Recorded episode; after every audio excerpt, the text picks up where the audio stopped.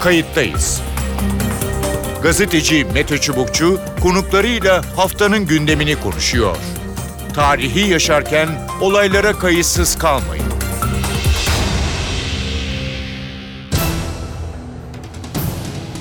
İyi günler bir kayıttayız programıyla daha karşınızdayız. Tarihe ışık tutmak ve olan biteni anlamak için önümüzdeki dakikalarda sizlerle birlikte olacağız.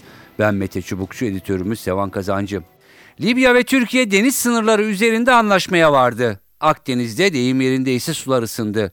Yunanistan, Güney Kıbrıs Rum yönetimi ve Mısır anlaşmaya tepki gösterdi. AB mutabakatın geçerliliğin olmadığını savundu. İşin bir diğer yönü Libya'ya asker gönderme açıklaması. Cumhurbaşkanı Erdoğan, Hafter güçleriyle mücadele eden meşru ulusal mutabakat hükümetinden bir çağrı gelmesi halinde Türkiye'nin Libya'ya asker gönderebileceğini söyledi. Hatırlatmakta fayda var. Gaddafi sonrası Libya'nın doğusunda Halife Hafter öncülüğünde silahlı güçler egemen. Başkent Trablus'ta ise ulusal mutabakat hükümeti görevde. Ve Türkiye çok konuşulan bu anlaşmayı ulusal mutabakat hükümetiyle imzaladı. Libya'da neler oluyor? Bu anlaşma ne öngörüyor ve Batı neden tepkili? Kayıttayız da bu sorulara yanıt arayacağız. İki konuğumuz olacak.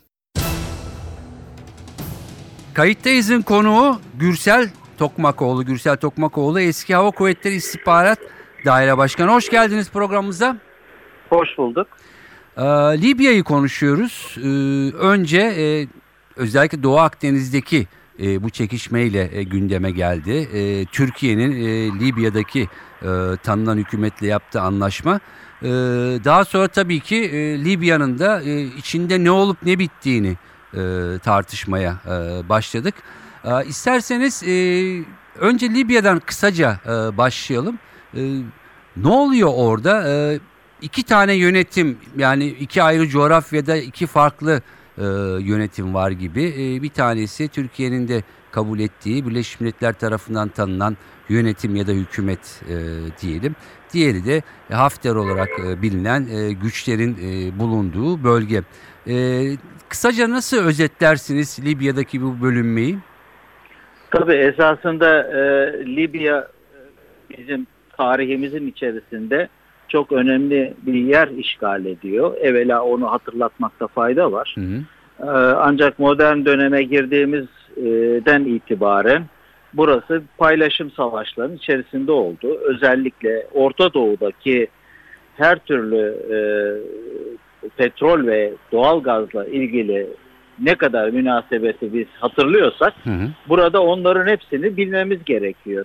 Şimdi en yakın dönemde ise e, Sovyetler Birliği varken orada okumuş, subay olmuş, kurmay olmuş e, Hafter'in e, daha sonra Kaddafi'nin öldürülmesi ve mütakiben o e, karmaşık ilişkilerin doğduğu süreçte CIA ile alakasını görüyoruz ki Amerika Birleşik Devletleri'nde de bir süre yaşamış hatta orada kendine e, hem silahlı bir grup toparlamış hem de oradan finansman işlerinin nasıl döneceğine, siyasi faaliyetlerin nasıl ilerletileceğine dair bir takım ilişkileri olmuş. Yani geçmişinde hem e, Sovyet veya yeni adıyla söyleyelim onu Rusya ile ilişkisi var.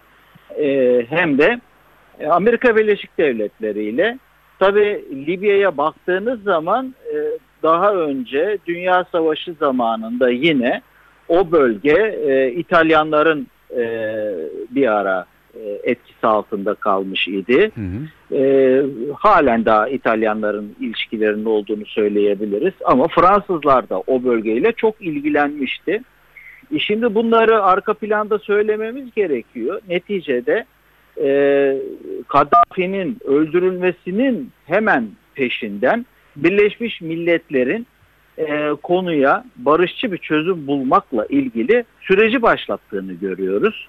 E, bu süreçle birlikte e, konuya tabi belirli bir e, takvimle, bir planla yaklaşılması icap ediyor iken işte bu e, Hafter'in e, Libya'nın doğu kesimindeki yani e, Bingazi diyebileceğimiz, Tobruk diyebileceğimiz alanları içerisinde büyük oranda bir ordu topladığını gördük.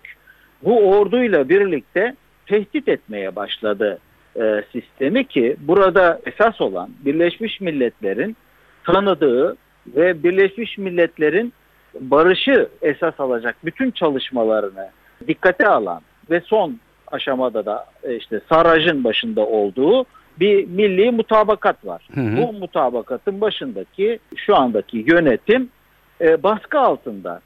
Bu baskı e, giderek artıyor. Yani bugün, dün, işte bundan önceki 3-4 gün önce hep e, baskının arttığını görüyoruz. Baskı askeri şekilde tabii burada kendini gösteriyor. Buradaki muhalif grup diyebileceğimiz Hafter'in büyük oranda Suudi Arabistan'dan, Birleşik Arap Emirlikleri'nden, e, geri planında tabii İsrail vardır diye hep aklımızda tutmamız gerekiyor. Hı E, Fransa'dan e, destek alıyor. Tabii Rus- şimdi burada Evet. e, destek alması e, bağlamında konuşunca Rusya'yı da işaret etmemiz gerekiyor. Çünkü halen Libya'da Sovyet döneminden kalma işte daha sonra Rusların e, lojistiğini temin ettiği tanklar, uçaklar, gemiler yani silahlı kuvvetler unsurlarının hepsi bu şekilde.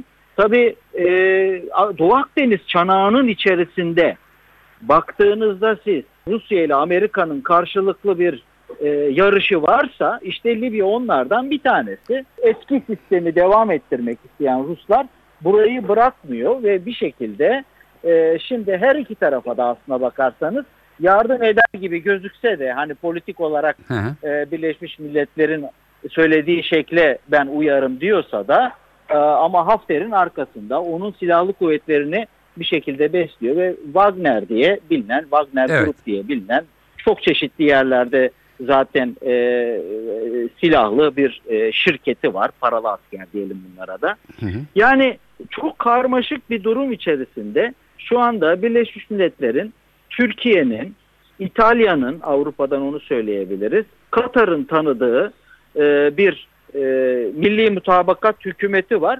Ama bunun dışında neredeyse e, herkesin Herkes o var. darbeci ki vaktiyle darbe de Evet. yapmıştı Hafter, böyle bir e, generalle e, şimdi e, çatışması devam ediyor ve bu önümüzdeki günlerin süre gelen çatışma ortamlarının e, en büyük adaylarından bir tanesi. Biz bunu çok konuşacağız Mete Bey. Peki. Türkiye'ye gelecek olursak e, Türkiye'de e, bu sözünü ettiğiniz e, Ulusal Mutabakat Hükümeti ile BM'nin tanıdığı ilişki içinde ve en son e, Türkiye Libya ile deniz sınırları üzerinden anlaşmaya vardı. Yani iki ülke işbirliği yaptı. E, özellikle bu Doğu Akdeniz'deki diğer ülkelerin hareketlerini e, biraz sınırlamak, e, kısıtlamak e, için. Biraz da gündemimize herhalde bu Doğu Akdeniz vesilesiyle girdi. Öyle mi? Libya ile biz anlaşma yapınca meşru yönetimle yapmış olduk.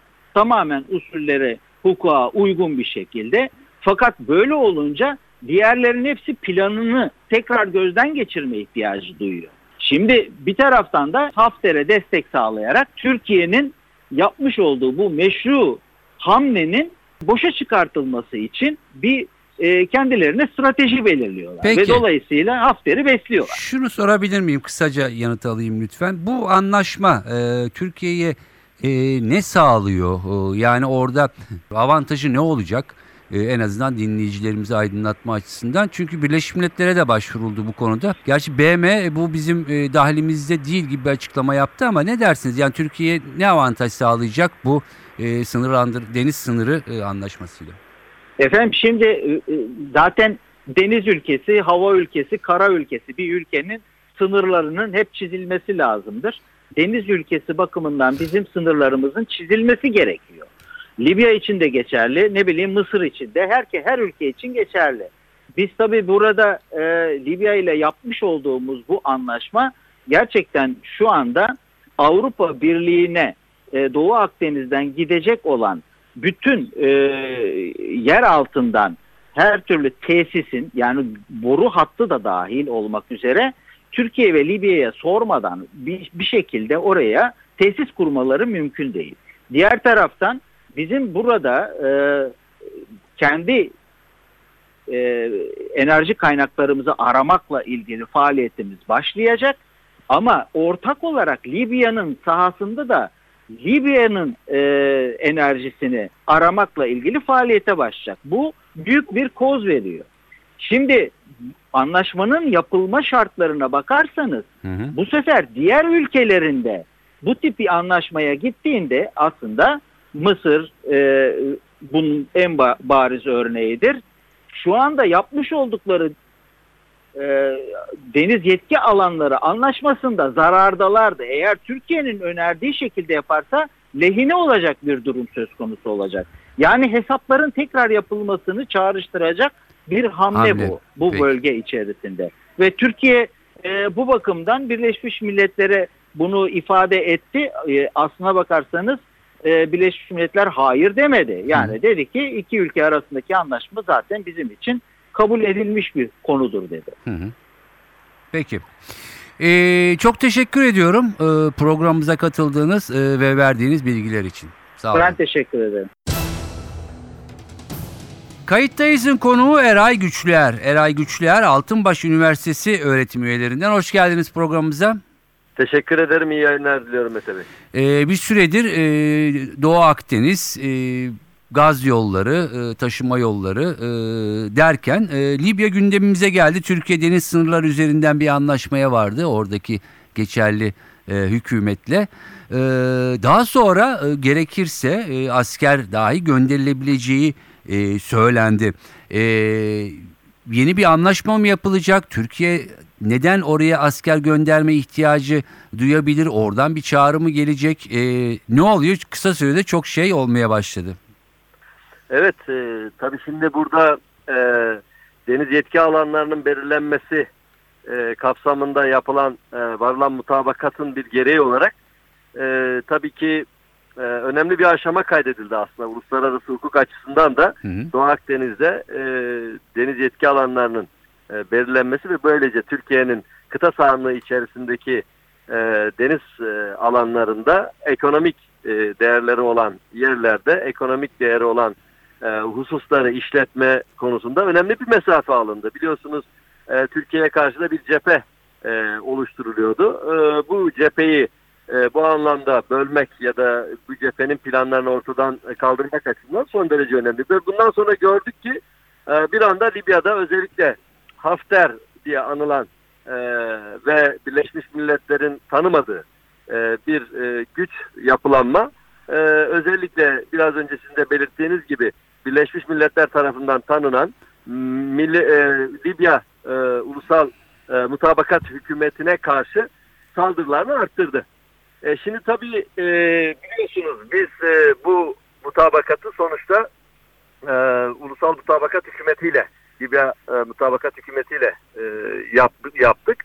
E, Türkiye'nin e, muhatap olarak aldığı unsur bu. Bunun tabii e, iki yönden önemli. Birincisi e, biliyorsunuz meşruiyet açısından e, tartışmasız olarak e, şu anki hükümet, Türkiye'nin anlaşma yaptığı şu anki hükümet geçerli ve Birleşmiş Milletler nezdinde de bu tanınıyor. İkincisi de gayrimeşru olarak kabul edilecek olan Hafter güçlerinin bu meşru hükümete karşı saldırıları tabii e, Türkiye açısından da e, bölgedeki hak ve çıkarları bakımından tehdit oluşturmakta. Bu kapsamda e, eğer e, talep edilirse, talep edilmesi halinde Türkiye'nin askeri yardımda bulunabileceği konusu e, Sayın Cumhurbaşkanı tarafından ifade edildi. E, tabii bu ne şekilde olabilir diye e, merak konusu olan husus bu aslında. Evet. E, bu tabii orada e, şu anki e, mutabakat hükümetinin silahlı güçleri var. E, fakat e, tam olarak kurumsal söylenemez. E, muhtemelen e, oradaki e, Libya'nın meşru hükümetine bağlı silahlı güçlerin e, kurumsal bir ordu yapısına evrilmesi konusunda e, kurumsallaşması e, ve düzenli bir ordu haline gelmesi noktasında Türkiye'nin e, eğitim, teknik e, desteği ve e, belki sınırlı malzeme desteği şeklinde e, cereyan edebilecek bir e, süreci, askeri süreci Türkiye başlatabilir. E, bu anlamda da orada e, bir kısım askeri unsurlarını eğer orası talep ederse e, bulundurabilir. E, tahmin ediyoruz ki e, oradaki asker e, gönderilmesi e, süreci bu şekilde başlama ihtimali var. Eğer e, dediğimiz gibi oradaki mutabakat hükümeti bunu talep ederse. Yani şunu mu anlıyor Türkiye e, BM tarafından kabul edilen e, ulusal mutabakat hüküm- hükümette bir anlaşma e, yaptı. E, orada da e, bir nevi iç savaş e, var. E, farklı güçlerin desteklediği bu Hafter e, birlikleri eğer yönetimi ele alırsa yani Libya ile yapılan anlaşma e, boşa mı çıkar ve bu olmaması için e, Türkiye destek verecek tabii ki talep üzerine. Bu mu özeti? Tabii ki yani şimdi burada e, Türkiye'nin e, kaygısı öncelikle e, oradaki e, Milli e, Libya Ulusal Mutabakat Hükümeti'nin e, güçlendirilerek güçlü bir gücün Libya'da egemen Evet. olması. E, bu sayede de Türkiye ile yapılan anlaşmanın da e, garanti altına alınması. E, şimdi burada e, bakarsanız e, tabii e, Hafter e, güçleri olarak adlandırılan e, aslında e, meşruluğu olmayan, e, meşru olarak tanınmayan e, güçlerin arkasında da e, yine e, bakarsanız işte çeşitli küresel güçlerin e, Avrupa devletlerinin işte başta Fransa olmak üzere e, ve bir kısım Arap ülkelerinin olduğu e, görülüyor. Ya aslında burada tabii adeta artık Libya e, küresel güçlerin oyun sahası haline gelmiş durumda. E, tabii ki kendi oyun sahası içerisinde e, içinde Türkiye'nin de olduğu başka bir gücü meşru bile olsa kabul etmek niyetinde değiller. Yani bunun sağ, olayı sadece Hafter e, güçleriyle oradaki ulusal mutabakat hükümeti arasındaki bir mücadele olarak da görmemek lazım. E, bu anlamda eğer olaya yaklaşacak olursak ki böyle yaklaşılması lazım. E, o zaman Türkiye'nin e, bu hamlesinin e, sadece Libya ile değil e, bölgede siyasi etkiler doğuracak e, önemli bir e, gelişme olacağını da şimdiden ifade edebiliriz. Peki. Ee, baktığımız kadarıyla biraz durum e, karmaşık gibi. Yani şimdi Türkiye'nin e, deyim yerindeyse cephesinde Birleşmiş Milletler var. E, Avrupa Birliği'nin bazı ülkeleri var. İtalya var, Katar var. E, Amerika gördüğümüz kadarıyla iki tarafta da var ama karşı tarafa bakıyoruz. Mesela e, Türkiye'nin Suriye'de e, bir şekilde birçok aşamada birlikte olduğu Rusya orada karşı tarafta. E, Mısır, Suudi Arabistan karşı tarafta böyle biraz da tuhaf bir denge durumu var. Ne dersiniz? Evet, şimdi tabii burada özellikle Rusya'nın e, Rusya'ya bağlı bir paralı askerlerden oluşan bir asker askeri şirketi e, oraya gönderdiğini e, biliyoruz. E, bu yönde bilgiler var. E, burada tabii bir taraftan e, Rusya Türkiye ile Suriye'de işbirliği yaparken orada Libya'da e, Türkiye'nin desteklediği gücü gücün karşısındaki bir gücü destekliyor şeklinde bir e, durum söz konusu. Ancak tabii e, şimdi Rusya e, açısından burada durum biraz e, farklılaşıyor. Diğer e, yapılara bakarsanız e, işte Suudi Arabistan olsun, Birleşik Arap Emirlikleri olsun, e, yine işte Yunanistan ve işte Fransa gibi zaten Türkiye'nin Akdeniz'deki politikalarıyla bu ülkelerinki örtüşmüyor. Evet. Fakat Rusya tabii burada önemli. Hani Rusya'nın e, işte bir paralı asker şirketiyle e, Hafter'i destekliyor e, görüntüsü vermesi e, önemli ama e, şöyle de bir durum var. Yani Rusya da aslında biliyor ki diğer küresel güçlerin içerisinde kendisine orada e, çok da hayat hakkı tanınmayacağını e, görecektir diye düşünüyoruz. Fakat ne şekilde ve hangi maksatla böyle bir e, adım attığını e, şu an için kestirmemiz güç. Ancak e, bunun e, sınırlı e, paralı askerlerden oluşan bir askeri şirket üzerinde sınırlı kalması da aslında Türkiye'nin belki e, düzeltiyorum Rusya'nın belki de e, bir anlamda ona o alanı deneme ve e, bir e, mevcut ön- ön- yani gelecekteki e, süreç hakkında e, karar verme noktasında e, biraz sabırlı davrandığını ya da mahcup davrandığını e, daha henüz belki de tam olarak karar vermediğini de e, göstermesi bakımından bir e, işaret olabilir diye düşünüyorum. Peki geçen hafta dile geldi gerekirse talep edilirse e, Türkiye askeri yardımda e, bulunabilir dedi. Bunun e, gerekçesi e, nedir? Nasıl e, hayata e, geçer? Bu e, askeri malzeme midir, silah mıdır yoksa bizzat e, askerin oraya gitmesi midir? E, ne dersiniz? Ya tabii ki şimdi e, bir ülke e, kendisi e, bir başka ülkenin askeri yardımını talep etme hakkı var. E, bu uluslararası hukukta da e, mevcut olan bir e, durum. E, bu çerçevede e, işte Rusya nasıl Suriye'ye e, geldiyse yani e, Suriye rejiminin talebiyle e, bu uluslararası hukukta da karşılığı olduğu için eğer Libya'nın meşru Birleşmiş Milletler nezdinde de tanınmış meşru hükümeti eğer talep ederse e, Türkiye'den askeri yardım talep ederse e, Türkiye bu askeri yardım konusunda bir anlaşmaya varabilir ve e, gerekli e, iki e, ülke arasındaki mutabakat çerçevesinde gerekli yardımları da yapabilir. E, peki pratikte bunu baktığımızda nasıl olabilir diye düşündüğümüzde e, ben e, Türkiye'nin işte bir e, hava gücüyle ya da kara gücüyle doğrudan e, çatışmalara e, taraf olacağını düşünmüyorum.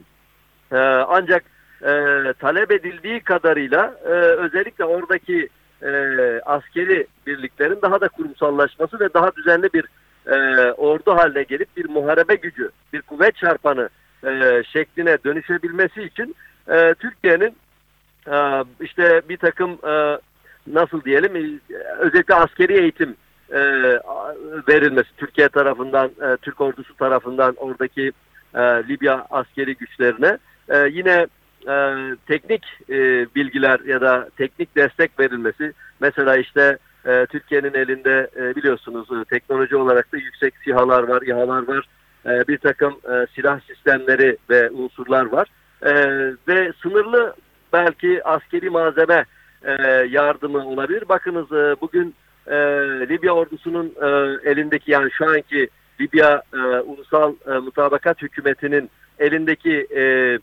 silahlar 70'li yıllardan kalma silahlar. Yani çok etkisi olmayan e, demode olmuş silah malzeme ve teçhizat. Dolayısıyla bunların e, daha modernleriyle değiştirilip daha güçlü bir e, oradaki mutabakat hükümetine bağlı askeri güçlerin daha güçlü bir hale getirilmesi noktasında Türkiye e, çok kısa zamanda eğer talep edilirse önemli mesafeler bu noktada Türkiye'nin yardımıyla o mutabakat hükümeti ve o şu anki mutabakat hükümetine bağlı Libya'daki askeri güçler önemli bir noktaya gelebilir. Sanırım böyle bir e, talep edilirse böyle bir yolun izleneceğini Türkiye'nin doğrudan oradaki e, çatışmalara doğrudan bir taraf olma en azından başlangıç olarak olacağını e, düşünmüyorum. Peki. Ee, çok teşekkür ediyorum programımıza katıldığınız Ben de teşekkür e, ve görüşlerinizi paylaştınız. Sağ olun. Sağ olun. Evet Libya'da durum böyle. Hava sıcak gerçekten hem Akdeniz'de olan bitenler hem Türkiye ile Libya'nın yaptığı anlaşma ve daha sonrası Libya'nın kendi içindeki daha karmaşık durum Türkiye bir talep olması halinde asker gönderebileceğini de söyledi. Önümüzdeki günlerde hem Akdeniz hem Libya semalarında sıcak saatler, sıcak günler yaşanabilir ve daha çok tartışılacak gibi de görünüyor. Belli ki sadece Libya meselesi de değil, Orta Doğu'da olan, Akdeniz'de olan gerçekten farklı cephelerin birbirleriyle mücadelesinin bir örneği de Libya. Kayıttayız'dan bu haftalık bu kadar. Ben Mete Çubukçu, editörümüz Sevan Kazancı. Önümüzdeki haftalarda farklı konularla birlikte olmak üzere. Hoşçakalın. Kayıttayız. Gazeteci Mete Çubukçu konuklarıyla haftanın gündemini konuşuyor. Tarihi yaşarken olaylara kayıtsız kalmayın.